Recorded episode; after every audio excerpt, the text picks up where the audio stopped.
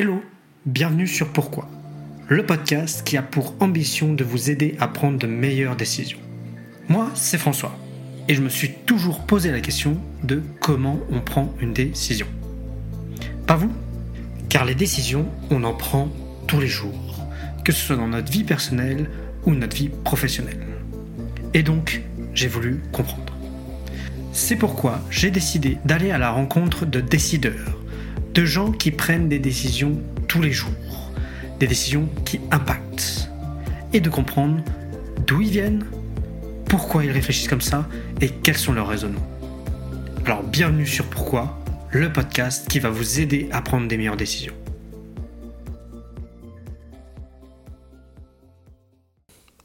Donc euh, je me présente. Eh ben euh, vas-y, je t'en prie. Euh, je m'appelle pas Henri, je m'appelle Justine Bonneau. du coup, je suis la fondatrice et dirigeante de l'entreprise Widulo, qui a un petit peu plus d'un an. On a été créé en avril 2022. Et je suis aussi ingénieure et docteur en informatique industrielle. Ok. Et maman d'un petit garçon aussi. Et maman d'un petit garçon. ma deuxième question souvent est très rapide, c'est qu'est-ce que tu, comment tu te décris dans ta vie professionnelle? Qu'est-ce que tu fais? Plein de choses. Je suis passionnée. Je pense que c'est le, le, Si je dois donner un mot, c'est passionnée. Ok. Et je travaille à fond. Euh, je suis euh, sur plein de fronts en même temps. C'est bien et c'est pas bien parce que c'est pas toujours facile de, de, faire les choses correctement quand on est sur 36 000 sujets. Euh, mais j'aime bien ça. Oui. Et eh ben, je, alors, ce qui est très intéressant, c'est que tu dis passionné et tu ne nous donnes pas beaucoup de choses. Donc mmh. forcément, ça, ça convoite un peu l'intérêt. Euh, avant de, de, venir un peu sur euh, ce que tu disais, Widulo, et d'expliquer mm. un peu ce que vous faites, euh, j'aimerais bien faire quelques pas en arrière. Alors déjà pour donner un peu de contexte, expliquer, parce que je vais avoir certaines parties de réponse, même si moi je vais te les poser, parce qu'on se connaît, parce qu'on a travaillé ensemble. Mm-hmm. vous avez fait appel à Insaniam, donc qui était mon ancienne entreprise, et on a pas mal échangé, donc je connais un peu ce que vous faites dans les grandes lignes. Hein.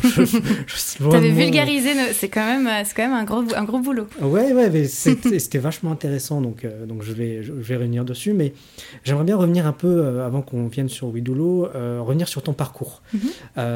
toi, en fait, t'as pas du tout commencé dans l'univers de Widulo, qui est dans, on va dire, le développement mhm. entre guillemets même si on y reviendra bien, bien plus précisément, tu as vraiment été sur tout à fait autre chose au début. Il y a une histoire d'avion, de... Mhm. Comment, toi, comment est né ce, cet, amour déjà pour l'avion? Alors en fait, c'était un pur euh, hasard, parce que à l'époque, quand j'étais petite, en fait, on partait en vacances euh, en France. Donc, j'avais jamais pris l'avion.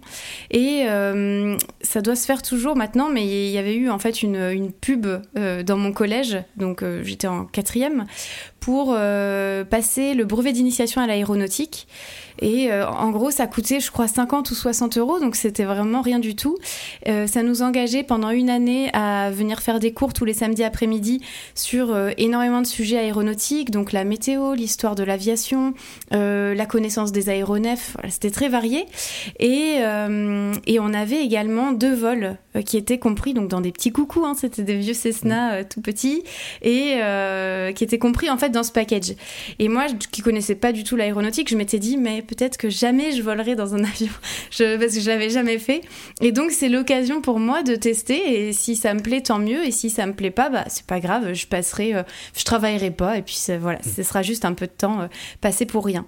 Et en fait, euh, la première fois que je suis montée dans un avion et que l'avion a décollé, en plus j'avais un pilote qui était vraiment passionné, le, vieux pilote qui faisait des trucs un peu fous en avion. Et en fait, ça, je sais pas ce qui s'est passé, mais ça, a vraiment déclenché en moi euh, un amour incroyable pour euh, les avions pour le fait de voler de façon plus générale puisque j'ai pas fait que de l'avion et, euh, et donc j'ai bossé comme une folle parce qu'à ce moment-là je voulais même pas être pilote de ligne, mais ça je le dis pas souvent, je voulais être pilote de chasse.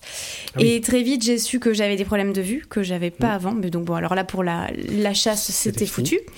Euh, par contre pour la ligne c'était possible. Donc euh, j'ai redirigé en fait euh, mon souhait vers le fait de devenir pilote de ligne. et moi qui à la base avait plutôt un profil littéraire, moi je suis passionnée de, de lettres, j'aime beaucoup lire, j'ai appris plein de langues. En fait je me suis redirigée de force parce que j'avais euh, bah, cette ambition de devenir pilote vers euh, les sciences et les maths. Ok. voilà. Et du coup, tu as hum, poursuivi et tu as été assez loin hein, dans, le, dans, le, dans le métier de pilote. Tu as été euh, voilà, jusqu'à passer des concours et tout ça. Mmh. Oui, en fait, euh, du coup, pour, euh, à cette époque-là, donc c'était une époque un peu difficile hein, pour l'aviation commerciale, il n'y avait plus beaucoup de moyens de devenir pilote de ligne. Et le moyen qui était le moins onéreux, c'était de passer le concours de l'École nationale de l'aviation civile, l'ENAC, concours de pilote de ligne, qui se passe après avoir fait une première année de maths sup en fait. Donc euh, c'est un concours qu'on peut passer, auquel on peut réussir trois fois la première étape. C'est un concours en étapes. Et euh, moi, dans mon cas, j'ai réussi deux fois la première étape et je suis allée la deuxième fois jusqu'au bout du concours et je me suis fait éliminer à la dernière épreuve en fait. Donc euh, c'était pas vraiment dans mes plans. J'avais pas de plan B. Ce sera peut-être euh, mm. une partie de tes questions à venir. En tout cas, à ce moment-là, j'avais pas du tout de plan B. Euh, et je m'attendais vraiment pas à louper ce concours parce que pour moi, c'était tout. Je travaillais énormément.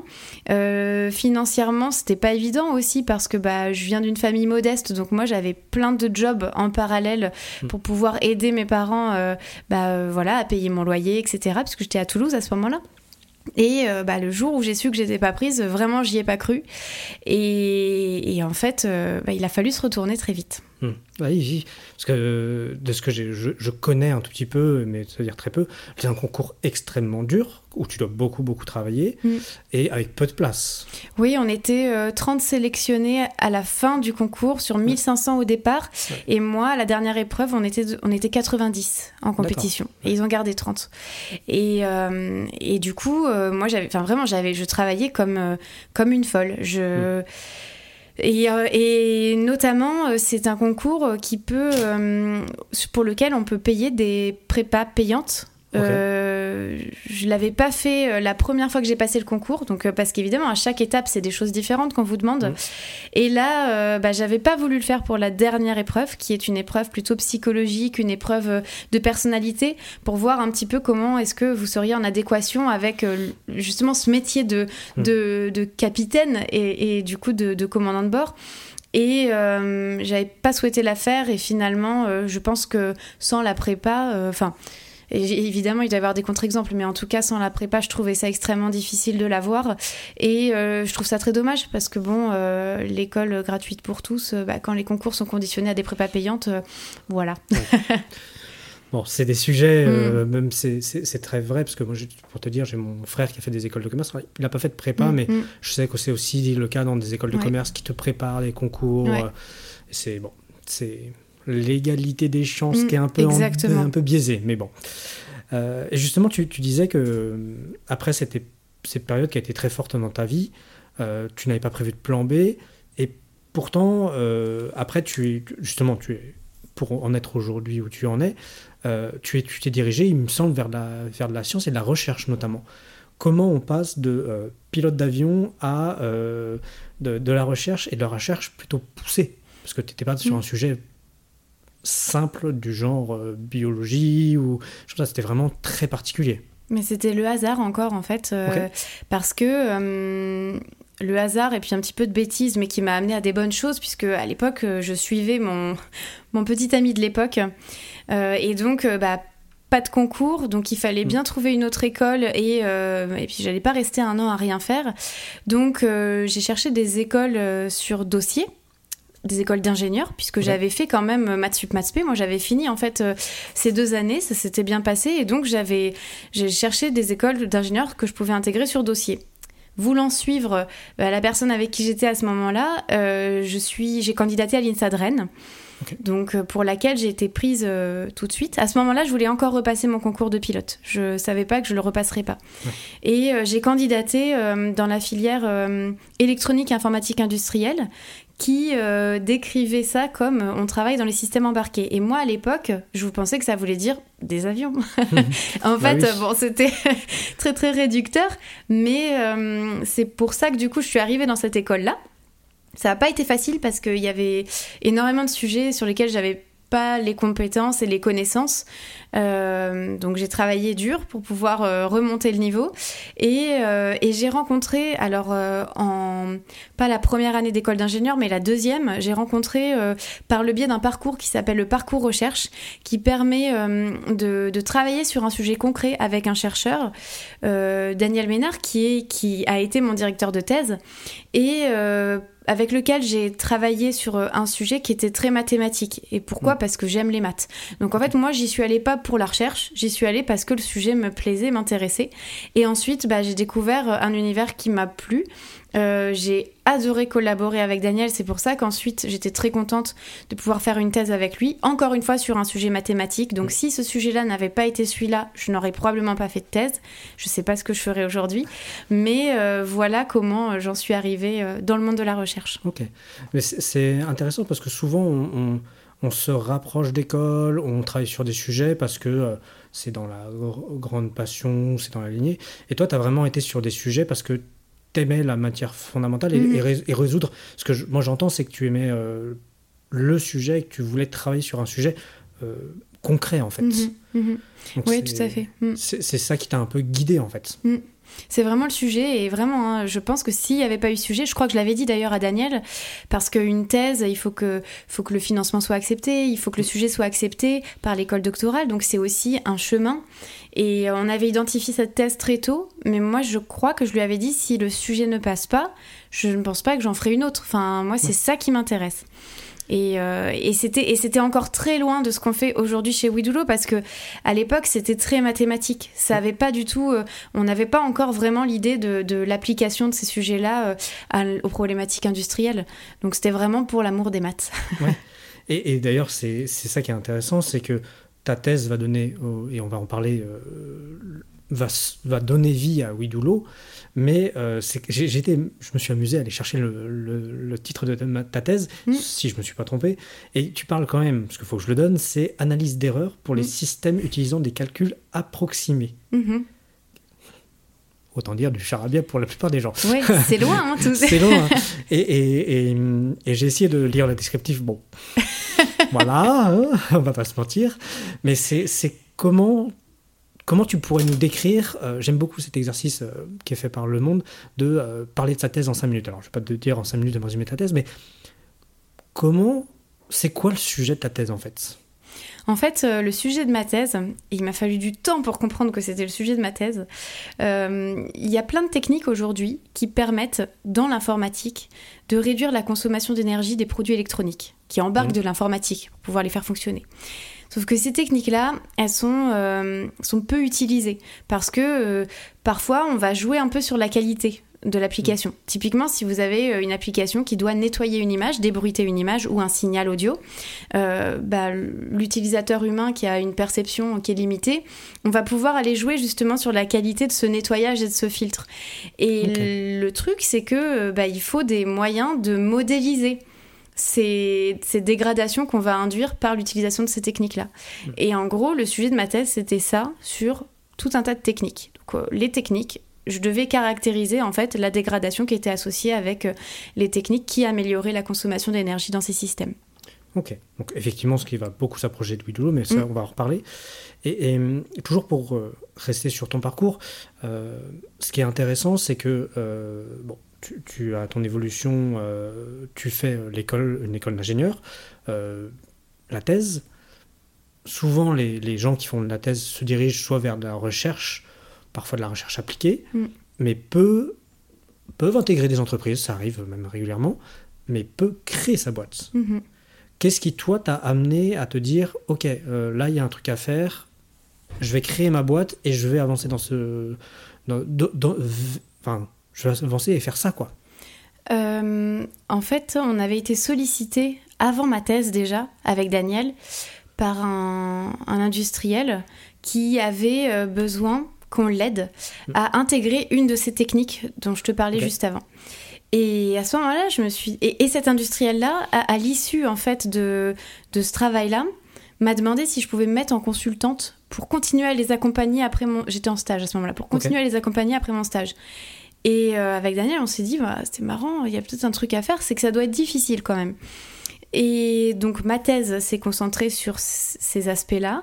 On a essayé de, travailler justement à accélérer, à automatiser un petit peu l'intégration de ces techniques dans des, dans des logiciels industriels. et puis un jour sur un on a senti qu'on avait eu une bonne idée avec Daniel. Mmh. Et un jour, euh, on m'a fait une réflexion. Je crois que c'était mon président du jury de thèse, du coup, avec qui je collaborais et avec qui je travaillais encore, qui a dit euh, en rigolant Bah, tiens, Justine, elle voudrait pas monter une boîte. Et du coup, mais vraiment, hein, moi, je n'avais aucune connaissance de l'entrepreneuriat, mmh. de tous les sujets qui touchent à l'entrepreneuriat. J'étais juste euh, une chercheuse folle parce que parce que j'ai monté ma boîte ensuite et, euh, et du coup euh, bah on s'est dit avec Daniel bah, pourquoi pas enfin essayer de regarder les, choses un peu plus euh, profondément donc c'était super parce qu'il m'a laissé prendre un peu de temps pour échanger avec avec des acteurs qui, je pensais, avaient le problème que je voulais résoudre. Mmh. Donc, en gros, à ce moment-là, moi, j'ai cherché des, des petites formations sur le net, des trucs euh, d'entrepreneuriat pour essayer de voir par, quel bout prendre ce problème. Et la première chose qu'on m'a apprise, c'est aller discuter avec les gens euh, pour essayer de vérifier qu'il y a bien un problème.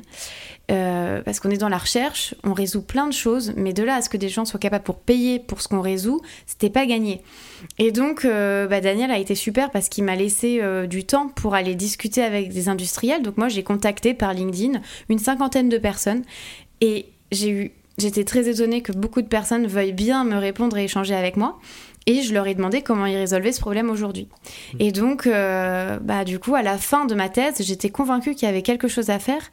Et j'ai eu la chance ensuite de pouvoir avoir le soutien d'INRIA, qui, fait des, qui est un startup studio qui accompagne les chercheurs qui veulent monter des boîtes sur des travaux de recherche. C'est cette intelligence, parce que moi je parle vraiment d'intelligence, d'aller d'abord vérifier qu'il y, a un besoin, parce que c'est un ça, hein, mm. qu'il y a un besoin, est, très intéressant parce que souvent quand on construit une boîte, on se dit tiens j'ai une bonne idée, mm. je monte mon produit, mon service, et après je vais démarcher.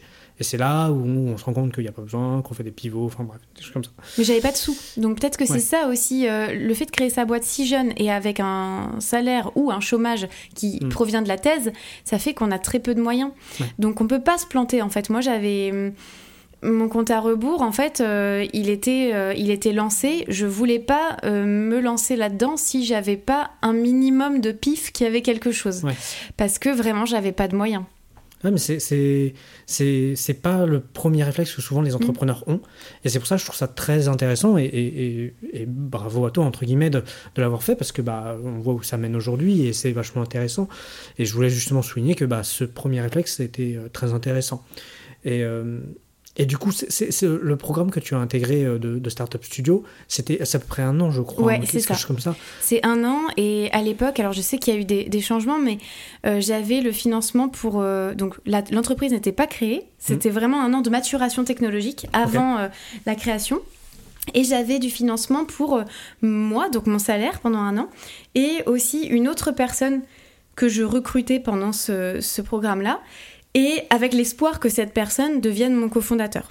Ce qui n'a pas été le cas. Mais euh, c'est super parce que euh, ça vous donne l'opportunité, un, de pouvoir attirer une personne et peut-être qu'elle soit la bonne pour monter la boîte avec elle alors que vous avez un petit peu de moyens pour la payer quand même.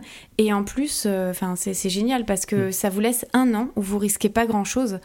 Et ça, pour monter une entreprise, surtout issue de travaux de recherche, c'est super. Mm. Ouais, et puis pour de tourner le sujet qui est sûrement très complexe au niveau de la recherche et d'en faire un produit et vous voyez pas, mais je mets des gros guillemets parce que accessible, euh, accessible aux, euh, aux, industriels, à ta mm. cible, c'est vachement important de travailler sur ça. Mm.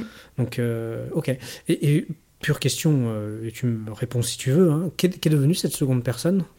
Bah, je sais pas trop parce que euh, en fait très vite à son arrivée, moi je sentais que ça matcherait pas. Hmm. En fait, c'est compliqué parce que hum, je sais pas si c'est partout, c'est-à-dire euh, dans le monde entier un peu pareil, mais en tout cas euh, ici en France, c'est très mal vu d'être un solo entrepreneur. Vraiment. Et, et c'est vu comme un risque. Et, et, je comprends. Mais faire du mariage forcé, c'est pas bien. Et moi, du coup, je cherchais vraiment. Alors, en plus, à ce moment-là, je ne savais pas quoi chercher comme compétences. Je suis allée chercher des compétences techniques.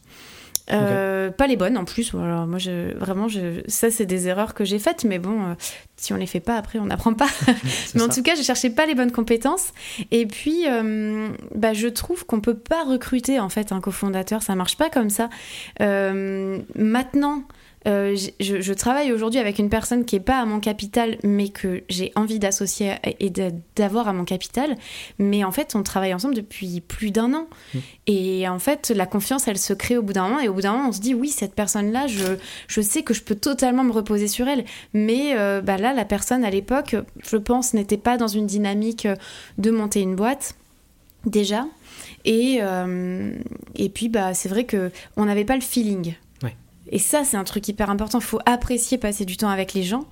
Et là, euh, on était différents. C'est pas une personne que je n'aimais pas, mais c'est une personne avec qui je ne partageais rien. Et donc, euh, ah, ça l'a pas fait. Mais c'est souvent une problématique qu'il qui y a euh, avec les associés. Hein. et moi, j'ai rencontré cette problématique mm. quand j'ai parce que j'ai cofondé ma, ma, ma, boîte il y a plus de dix ans. en fait, c'était quelqu'un que je connaissais bien et que on, faisait du sport ensemble, on s'entendait bien, on l'a monté à boîte.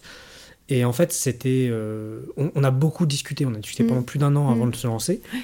Mais, euh, bon, après, ça a conduit à d'autres choses, mais il y avait vraiment une entente. Et ce que les gens ne comprennent pas, et c'est moi, c'est là, comme ma, mère m'a demandé d'expliquer un peu l'entrepreneuriat, parce que mes parents sont profs, mm. donc autant dire l'entrepreneuriat, ils y connaissaient rien.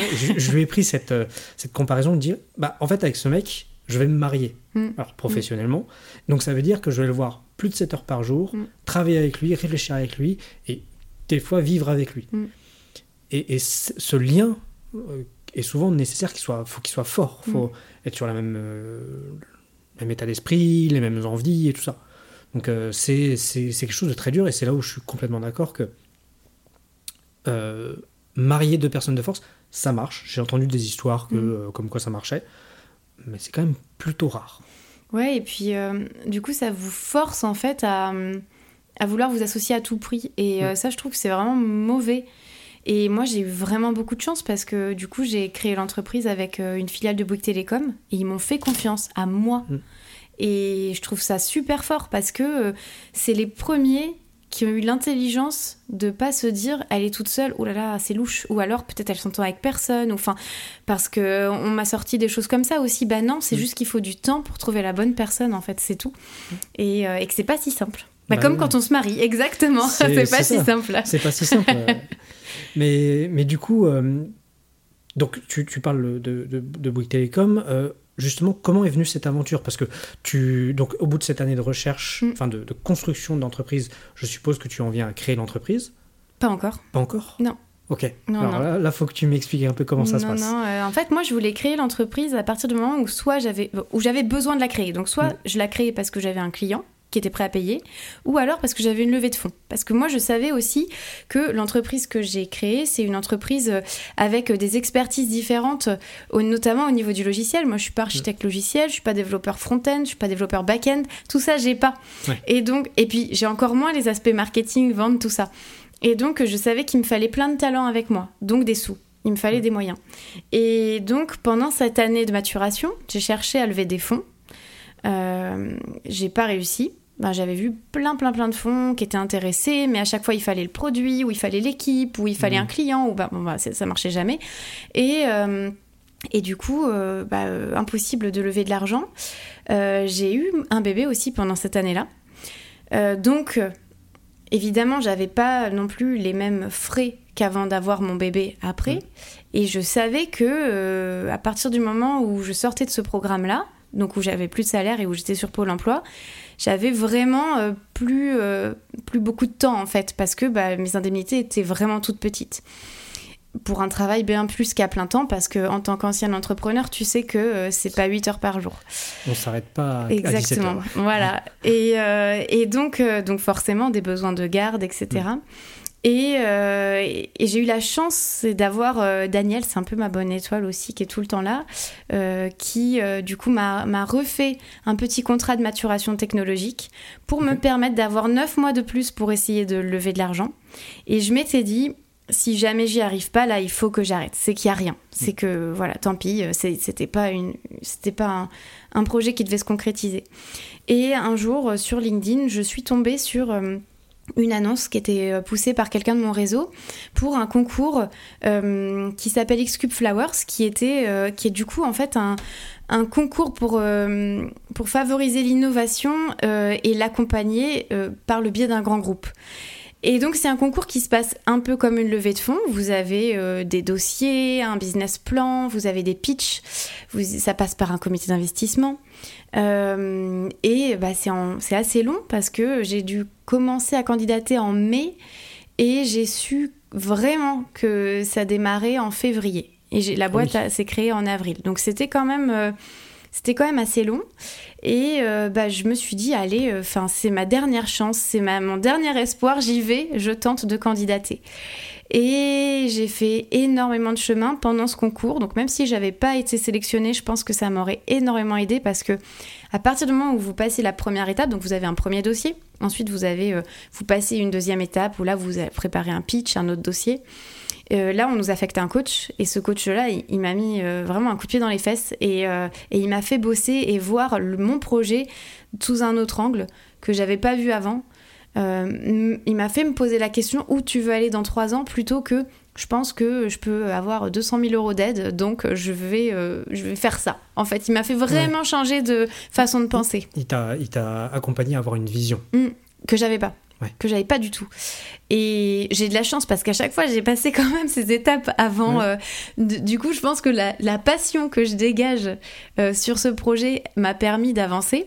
Mais grâce à lui, j'ai vraiment changé la façon de voir mon projet et ce que je, le, potentiel que je, que je voyais de ce projet-là. Et, euh, et, donc, bah, j'ai été dans les, dans les deux entreprises qui ont été créées à l'issue de ce concours en 2022, du coup. Et donc là, là, euh, tu disais que euh, donc tu finis le concours. Bah, mm. Juste avant, tu avais créé un peu la boîte. Non, on a, on a co-créé l'entreprise. Vous avez co-créé l'entreprise. Oui. Ah oui. Mm. C'est même une forme euh, parce que souvent, et quand tu, tu en parlais, hein, tu as, été chercher des fonds. C'est mm. souvent tu crées l'entreprise, on prend et une personne prend du capital. Là, il y a vraiment une co-création. Donc c'est ok, c'est vachement intéressant. C'est je veux dire plutôt rare parce que tu es je vais prendre une image alors qui n'est pas du tout dévalorisante, mais tu es une personne seule mm. avec un grand groupe. Donc ça veut dire qu'il y a vos deux noms sur le contrat et tout ça, ce qui est plutôt rare. C'est la première fois que je rencontre ça, donc c'est vachement intéressant et ben c'est top pour ce mm. que ça, ça doit t'amener. Et, et, justement, euh, ma, dernière question, puis après on passera un peu sur la prise de décision et mm-hmm. ça, parce que justement j'ai plein de questions sur ce, cette, ce fonctionnement-là. Mais euh, donc tu nous expliquais que chez, chez Widulo, et peut-être je te le faire redire pour euh, comprendre, c'est que vous intervenez sur euh, la consommation des objets embarqués mhm. à travers le, code. Euh, j'ai deux questions. C'est peux-tu me réexpliquer comment vous intervenez? Et surtout pourquoi ce domaine? Parce que c'est le sujet de ta thèse. Pourquoi toi, c'est un sujet qui t'importe en fait? Alors, le, donc ce qu'on fait, c'est on, développe un outil logiciel. Même si aujourd'hui on travaille par le biais de prestations de services, parce qu'on mhm. que on utilise notre outil en interne, mais on est en train de le roder et de le finaliser. Mais on développe un outil logiciel qui va récupérer le code qui est développé en fait pour être mis euh, sur une voiture, euh, sur euh, un robot, peu importe. Et en fait, on va aller analyser ce code-là. Et ce qu'on va regarder, c'est est-ce que le code qui a été écrit par un développeur correspond très bien au processeur qui doit le faire tourner? Et c'est vraiment à ce niveau-là qu'on intervient. Donc nous, on va vraiment rentrer très très très bas niveau. Donc aujourd'hui, il y a vraiment la tendance du low code, no code, on remonte les mm. couches. Nous, c'est le contraire en fait. Notre objectif, c'est de faire en sorte que le code tel qu'il a été écrit, il utilise au mieux les ressources du processeur qui le, qui le fait tourner. Et ça, ça passe par euh, aller analyser les instructions assembleurs qui sont derrière. Donc là, on rentre un peu mm. dans les détails, mais euh, tous les petits trucs super intelligents qui ont été mis pour faire en sorte que ce processeur soit hyper performant, bah généralement, un code tel qu'on l'écrit, si on n'a pas tous ces trucs-là en tête, ça va jamais aller utiliser ces ressources-là. Et nous, notre but, c'est que, c'est que mm. ça le fasse de façon automatique. Donc on renvoie un code qui utilise ces ressources de façon automatique. Ok. Donc vous, optimisez le... En fait, le hardware a des spécificités euh, technique pour, que, pour être optimal, pour être utilisé de manière optimale, il a certaines spécificités techniques. Et en fait, le code qui est fait euh, n'est souvent pas n'exploite pas ce hardware de, façon optimale. Exactement. Ok. Et donc vous, votre travail, c'est justement d'adapter euh, au maximum pour obtenir la plus grande satisfaction, la plus grande optimisation de, mm. ce hardware. C'est ça. Et pourquoi on a choisi ça euh, Je suis pas une écolo euh, euh, avec Mhm. euh, dans les manifs, etc. Par contre, je suis quand même très sensible à tous ces, tous ces sujets-là.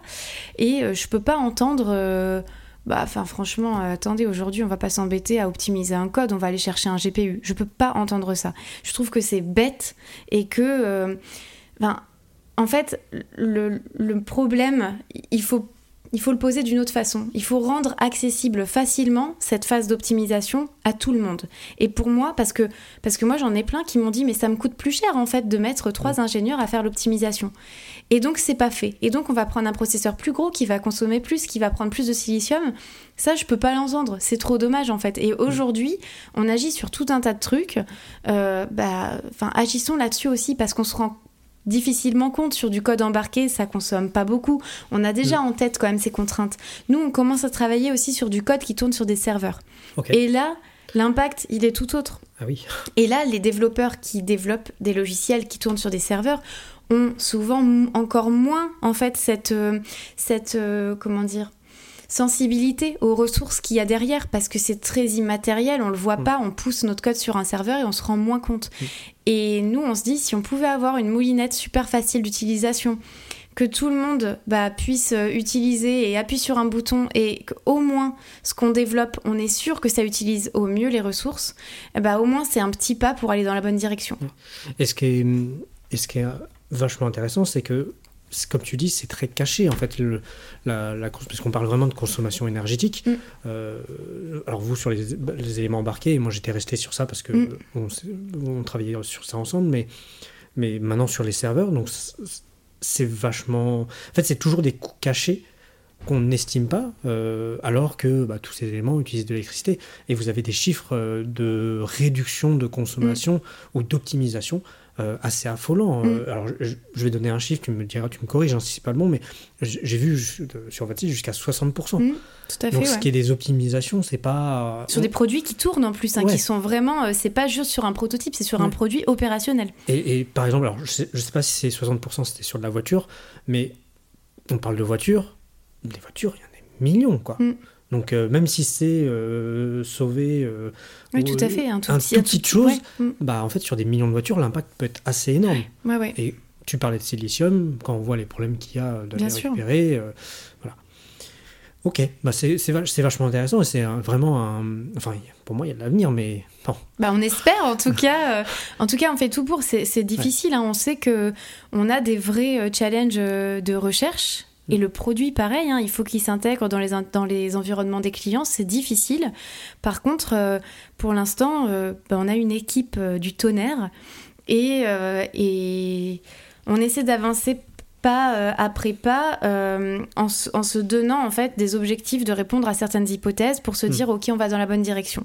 Pour l'instant on pense qu'on va dans la bonne direction et bah on continue. Mais en tout cas on fait tout ce qu'on peut pour, euh, pour que ça avance et on est moi en tout cas je suis très fière de l'équipe et, du travail qu'ils ont fait sur cette première année.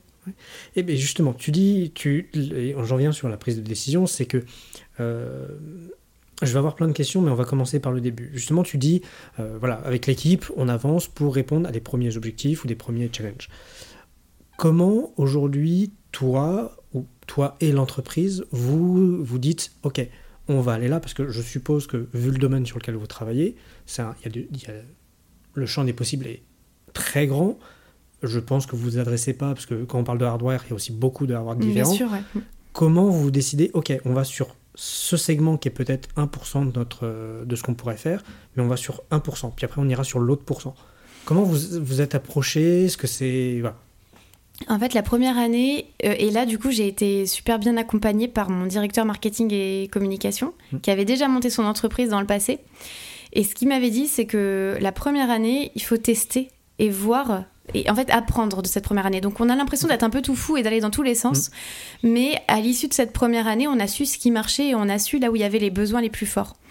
Et donc, c'est comme ça qu'on a priorisé en fait nos secteurs parce que euh, et d'ailleurs, c'était les secteurs qu'on avait priorisés dans notre plan au départ. Donc euh, c'était nickel. Mais mais c'est vrai que bah, typiquement le secteur du transport du véhicule au sens large, euh, bah, on a senti que c'était là parce qu'il y avait un, très gros changement euh, dans la façon dont étaient conçus les véhicules aujourd'hui, vraiment définis par le logiciel, euh, avec des, millions de lignes de code.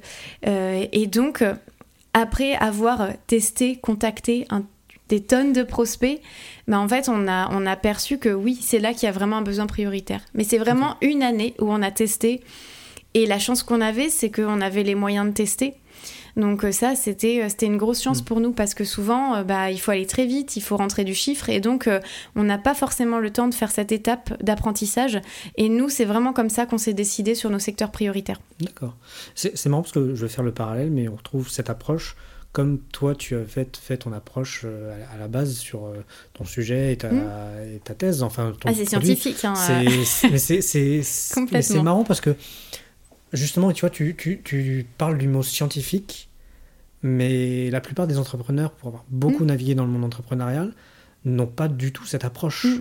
Et j'ai fait un podcast euh, juste avant celui-ci, enfin il y a deux semaines, avec euh, des gens scientifiques également, alors tout à fait autre sujet, qui font de la dendrochronologie, et qui ont, pareil, c'est un scientifique qui a monté sa boîte, mais parce qu'il a répondu à un besoin qu'il mm-hmm. estimait.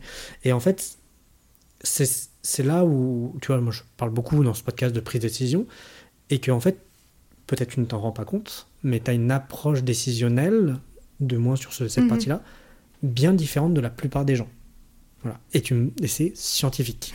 Ah bah tu verrais les petits tableaux quand je dois prendre une décision, euh, je peux t'assurer que oui oui c'est très euh, c'est très rationnel en fait. Je pose les choses parce que euh, il y a de l'instinct et en fait c'est marrant parce qu'en général l'instinct me dicte ma décision donc je sais quelle décision je dois prendre. Par contre ensuite bah tu sais, tu, tu prends pas une décision comme ça en claquant mm. des doigts. Donc en fait, tu as du temps qui passe, tu as le temps de changer d'avis. Et pour pas changer d'avis, je suis obligée de poser les choses et de rationaliser les choses. Mais en général, ça passe par l'instinct d'abord. Et je sais euh, au fond de moi ce que je dois faire. Ok. Et est-ce qu'on peut rentrer un peu dans le détail de comment tu poses les choses? Bah si tu veux, je fais. C'est simple, hein, je fais juste des. Alors je fais des tableaux de pour et de contre, enfin des vraiment ça n'a rien de très euh, sorcier. C'est vachement intéressant. Mais c'est vraiment, euh, enfin voilà, c'est sur des décisions, euh, surtout quand quand ça a lieu sur des sujets humains où en fait là c'est difficile parce que du coup il y a mm. aussi bah comment dire ce qu'on ces émotions qui rentrent en jeu pour essayer justement d'éviter ça. Bah l'idée c'est de, de poser des faits et donc, je, je, me fais des tableaux de pour et de contre, avec euh, vraiment, euh, en essayant d'être le plus factuel possible. Euh, on m'a fait faire aussi, et ça c'est par le biais du coaching que j'ai par Xcube, donc avec Bouygues Telecom Flowers, on m'a fait faire aussi des matrices de risque. J'ai un petit peu plus de mal à les faire, c'est plus difficile, mais une fois j'ai eu une décision à prendre aussi qui n'était pas évidente et qui pouvait avoir des très très gros impacts pour mon projet. Et on m'a dit, bah c'est simple, tu te fais tous les cas qu'est-ce qui peut arriver du moins pire. Enfin, en gros, tu, notes tous les cas et après, tu essaies un peu de, quantifier euh, du coup de l'impact que ça pourrait avoir et ensuite, tu essaies de trouver des solutions, histoire d'avoir des plans B pour tout. Et donc, euh, mmh. voilà un petit peu. Euh, je le fais pas tout le temps, mais quand c'est une très très grosse décision, c'est ce que, c'est ce que j'essaie de faire c'est vachement intéressant parce que, hum, et tu vois, ça peut te sembler, euh, parce que là, quand tu me l'expliques, pour toi, je pense que ça, ça te semble évident. c'est un petit tableau, quoi. Ouais, mais c'est. Moi, j'ai rencontré des chefs d'entreprise où ils font tout à l'instant, en fait. Mhm. Euh, et c'est pas je pose, et, même des. Et, je respecte tout à fait, hein. moi je, mhm. je, suis pas. C'est juste des méthodologies différentes. Mais c'est là, c'est ça qui est intéressant, je trouve, dans ton approche, c'est que toi, tu as l'instinct, mm. qui est, bon, guidé par tout ce que tu as fait sûrement avant, et en fait, tu te fais un tableau pour quand même un peu vérifier cet instinct ou ne pas changer. Parce que je suppose que tu fais, as l'instinct, mais tu fais ton tableau et tu te rends compte que euh, ça va dans le sens contraire de ton instinct. tu, tu, y, tu, réfléchis. Ça veut pas dire mm. que tu vas contre, mais mm. voilà. Et donc, c'est vachement intéressant cette, euh, cette décision, et notamment sur des sujets humains bah, qu'on discutait un peu avant le podcast, qui euh, mm. peuvent poser beaucoup, beaucoup de questions. Oui, puis je suis pas toute seule aussi. Enfin, moi, je. je je, tiens beaucoup à mon équipe. Je trouve que, évidemment, sans mon équipe, je ne suis rien. Et Widulo, c'est rien du tout. Et donc, j'implique beaucoup l'équipe dans ce genre de décision. Parce que. Euh, alors, c'est moi qui tranche à la fin. Par contre, c'est hyper important quand même que, euh, que j'ai cet échange avec les différents membres de l'équipe pour avoir leurs avis à eux aussi, parce que peut-être qu'il y a quelque chose que j'ai pas vu, ou enfin, ça pour moi c'est aussi essentiel. Et, et j'en viens, parce qu'il y a la partie équipe, mais tu l'as mentionné plusieurs fois, il y a donc Bouygues Telecom Flowers qui, qui, qui t'accompagne, enfin qui est membre de cette entreprise. et je disais que comme quoi c'est une configuration plutôt inédite, mm. comment, comment se passe la coordination entre vous? Comment, notamment dans la prise de décision, est-ce qu'ils ont beaucoup d'impact, pas beaucoup d'impact? Tu as parlé qui t'accompagnait. Comment ça se passe? Il y a deux échelles en fait. On a, on a deux euh, finalement euh, deux entités qui nous accompagnent. On a mhm. une entité qui nous accompagne plutôt euh, quotidiennement, quasiment, qui est Xcube, donc qui ne sont pas Bouygues Télécom, qui sont là vraiment. Bah, pour, nous, pour nous aider. Enfin, Évidemment, c'est de moins en moins parce que je commence à grandir en tant que chef d'entreprise et je commence à, un peu plus savoir par moi-même. Mais au début, euh, j'appelais tout le temps mon coach en mode pompier euh, Allô, euh, j'ai fait une bêtise ou machin. Et c'était super parce que du coup, il m'a fait bah, me sortir de plein de situations ou alors me faire relativiser beaucoup de choses. Enfin, donc, ça, c'était et je sais que je peux toujours, euh, je peux toujours le contacter si euh, j'ai une question, et même sur des questions toutes bêtes d'entrepreneur, hein, euh, des trucs pratico-pratiques qu'on n'apprend pas, en fait, qu'on apprend sur le tas. Donc ça, c'est super, et on les voit toutes les semaines. On a des échanges toutes les semaines. Et à part ça, tous les trois mois, en fait, on a un comité stratégique qui est du coup constitué de, de, de personnes, en fait, de Bouygues Télécom et de Bouygues Développement qui permet euh, plutôt à plus, plus haut niveau de nous, euh, de vérifier en fait que on va dans la bonne direction. Mais on est vraiment ensemble et ce que je trouve très chouette, c'est que euh, c'est vraiment un échange bah, pour, pour savoir ce qu'ils pensent en fait de, par où, enfin voilà, des, des choix qu'on prend, de, de où, vers où on va. Euh, et après, euh, quand il y a des décisions, évidemment, hein, il y a des décisions qu'on ne peut pas prendre seul, qui, euh, qui doivent être votées du coup par le comité stratégique. on, a, on nous a jamais refusé une décision sans raison. Hmm. Et donc, ça se fait de façon très intelligente, mais c'est vraiment sur des décisions impactantes quand même. Pour, Donc, le quotidien de la boîte, c'est moi qui le gère. Ok. C'est vachement intéressant d'avoir ces deux niveaux de, mm. l'accompagnement et même ce comité stratégique qui est, euh, et ce que je pense manque à beaucoup d'entrepreneurs quand on se lance, c'est d'avoir un organe qui euh, permet de, de, sortir un mm. peu et de se dire, ok, c'est des personnes qui sont pas là dans l'opérationnel, qui peuvent dire, attends, là es, tu dérailles ou là tu vas mm. dans le bon sens, et ça, qui n'ont pas forcément toujours raison, mais qui au moins euh, ont une approche beaucoup plus sorte de beaucoup plus externe. Oui, et puis euh, tu vois, ce, cette prise de recul, s'ils n'étaient pas là, mm. je ne sais pas si je la ferais. C'est mm. pas facile aussi de lever le nez. Euh, euh, tu vois, sur le dernier comité stratégique, c'est rigolo parce que plus l'entreprise se structure et, et moins j'ai l'impression de servir à quelque chose. Pourtant, c'est drôle ce que je vais mm. dire, mais pourtant je suis de plus en plus occupée et j'ai de moins en moins de temps. Mais, mais j'ai l'impression de servir moins parce qu'en fait, bah, j'ai des chefs d'équipe sur lesquels je me repose. Et donc, euh, bah, pour préparer les deux derniers comités stratégiques, je me disais, mais, oh, mais c'est pas possible, en fait, c'est mes chefs d'équipe qui vont présenter leur travail, et moi, en fait, je présente quoi? Et en fait, bah, c'est là où, en fait, c'est important. Je présente la mmh. vision, je mmh. présente l'ambition, où on veut aller, c'est quoi le chemin, c'est quoi les étapes? Et grâce à ces comités stratégiques, du coup, ça me force à prendre ce recul. Et, euh, et pour moi, en fait, je pense que la cohérence euh, dont tous les employés ont besoin, parce qu'ils ont tous besoin de savoir où on va, mm. euh, je l'ai et en tout cas j'essaie de l'afficher et de la, de la penser et de la sortir grâce à ces moments où je mm. suis forcée finalement à, réfléchir et à, lever un peu la tête. Et c'est là où tu touches un point qui moi m'est apparu dans les deux dernières années chez Inzayam, c'est que j'ai également pris de la hauteur mm. dans le sens où j'ai accédé à des fonctions de direction et tu as des gens de toi, moi c'était chef de projet, qui devaient exécuter et tu j'ai eu ce même sentiment d'inutilité. Mm.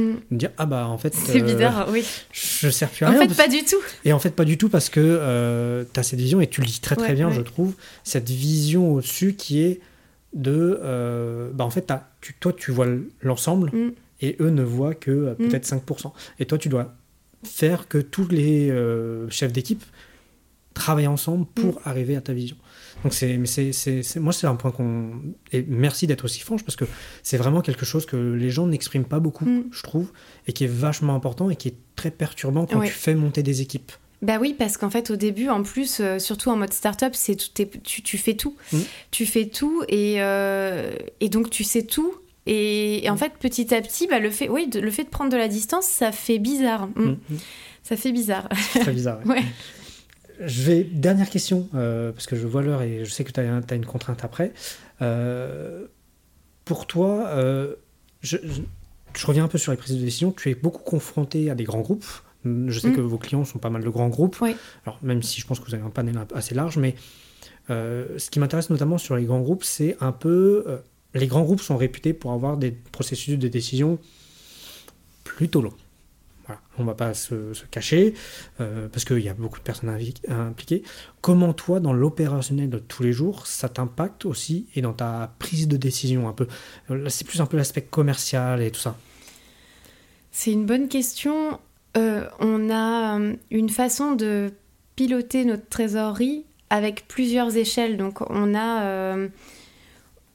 Maintenant, on, sait à peu près combien de temps ça met parce qu'il y a la mm. prise de décision, mais ensuite, il y a le paiement. Et ça, c'est autre chose. ça, c'est super long. Donc, euh, maintenant qu'on le sait, parce que on s'est fait avoir hein, sur les premiers. Euh, maintenant qu'on le sait, euh, nous, en fait, on, gère aussi notre trésorerie en, décalant justement ces rentrées d'argent par rapport mm. à, ce qu'on en fait, on essaie de, voir le pire cas, quoi. Et, euh, de se dire, euh, ok, bah là, euh, je sais que celui-là, ça commence là, je facturerai dans certainement trois mois, et du coup, je serai payé peut-être dans trois autres, quoi. Et donc, on essaie de l'impacter au niveau de notre prévisionnel. Ça nous fait un prévisionnel qui est compliqué parce que du coup, c'est une vraie usine à gaz, hmm. mais au moins, ça nous permet de prendre en compte ces éléments-là parce que ça, c'est un, un, vrai risque. Et moi, je l'avais pas anticipé cette difficulté et cette longueur dans le paiement. Autant dans la décision, je savais que ce serait long. Par contre, euh, dans le paiement, le fait que bah, ça passe par plein d'organismes différents, oh la facture s'est perdue, enfin oui ça je l'avais pas tellement, euh, je l'avais pas anticipé. Et donc nous on a modélisé ça. Euh, je sais pas si c'est la bonne façon de le faire, mais au moins c'est rassurant parce qu'on sait que euh, même si en général on anticipe mal parce que ça se passe toujours encore à plus long que ce qu'on mm. a anticipé, mais c'est notre façon de le prendre en compte. Ok. C'est. Hmm, je suis assez impressionné, je, je, le dis dans le podcast, hein, parce qu'on se connaît, on a déjà échangé ensemble, mais euh, je suis assez impressionné par la, maturité euh... T'as vu les débuts, en plus c'était au tout début euh, de l'entreprise. C'était au hmm. tout début et je hmm. me rappelle parce qu'on s'est croisé sur un, salon, enfin c'est pas moi personnellement, oui, c'était oui, euh, Alexandre. L'entreprise n'existait pas, ah n'existait pas encore. Et, et, Alexandre, je me rappelle, il est, il est sorti du salon, il m'a dit, outre le fait qu'on allait potentiellement travailler ensemble, il m'a dit si son idée marche, ça va être juste dingue. et, c'est vrai. Et, après, on a travaillé ensemble et maintenant, j'apprends à te connaître aussi un peu plus, notamment sur l'aspect entreprise. Et je suis assez euh, bluffé par la maturité qui, euh, dont, tu ressors sur la partie entrepreneuriale. Mm-hmm. Euh, et je trouve ça juste dingue. Et, merci pour, pour ton noter bah, ta, franchise, en tout cas super gentil. Mais euh, non, non, ça me. Bah, c'est chouette aussi. Puis je... ça, c'est super euh, sympa de me le dire parce que mm. nous, on le voit pas, du coup. Mm. Et, euh, et c'est vrai que parfois, je me dis, bah, mon coach, je me demande ce qui se dit. Parce que lui, il a vu encore plus le début et, mm. le projet au moment où, en fait, c'était une idée hyper technique que je vulgarisais pas du tout. Et d'ailleurs, auprès d'Alexandre, il m'avait tiré les verres du nez pour que je puisse vulgariser. Euh, moi, j'aimais pas trop ça, hein, parce mm. que je me dis, bah, je sais de quoi je parle quand même. Mais, et en fait, il s'est passé tellement de choses, mais souvent, euh, cette rétrospective, on, on la fait pas, euh, on, la fait pas ou on nous la fait pas. Donc, merci, c'est très appréciable. Et bah, bah, avec grand plaisir. Et puis, bah, même si je sais que, enfin, j'aurais plein d'autres questions à te poser, je vais m'arrêter là parce que je, sais que tu es, prise. donc, donc, en tout cas, merci beaucoup pour euh, ton temps. Et puis, bah, et puis bah, très vite, j'espère. Mmh. Avec grand plaisir. Merci à toi. À bientôt. À bientôt. Voilà, c'est fini. J'espère que ce podcast vous a plu. Moi, j'ai adoré. J'espère qu'il vous aura permis de comprendre un peu comment mon invité réfléchit, comment il aborde les situations. Si vous avez aimé ce podcast, je vous invite à vous abonner, à liker et à surtout, surtout, le partager si vous pouvez. Merci beaucoup et à dans deux semaines.